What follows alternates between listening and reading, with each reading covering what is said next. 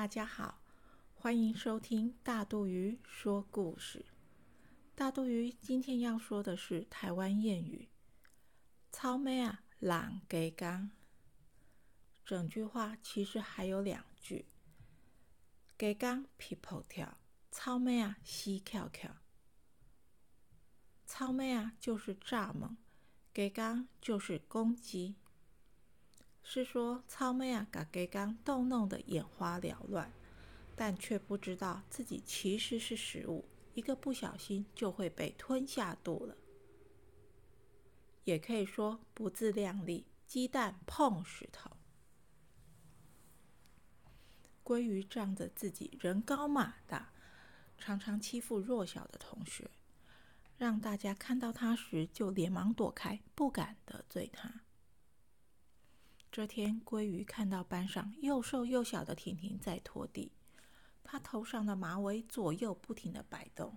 鲑鱼觉得十分有趣，就冲上去拉拉婷婷的马尾，并且举得高高的。鲑鱼，拜托你放开啦，好痛哦！婷婷苦苦求饶。鲑鱼却不为所动，还认为很好玩。鲑鱼，快放开婷婷！大吉突然冲出来，想拨开鲑鱼的手。别笑死人了，凭你照照镜子吧，想找我单挑，实在是超咩啊！懒给刚，太不自量力了。鲑鱼得意的说着。我可没要找你打架哦，只是你不应该欺负弱小。婷婷又没得罪你，你干嘛欺负她？大吉愤慨的回答。哟，英雄救美哟！围观的小朋友越来越多了，老师也闻声急忙赶了过来。哼，今天就放过你们。下次可就没那么简单，就算了。鲑鱼狠狠的瞪着大吉看，你总有一天会被处罚的。婷婷大声的喊着。这天下午，鲑鱼又在走廊上欺负同学了。大吉实在看不下去，无奈自己人单势薄，又打不过他。只能眼睁睁的看着他大欺小，却一点法子也没有。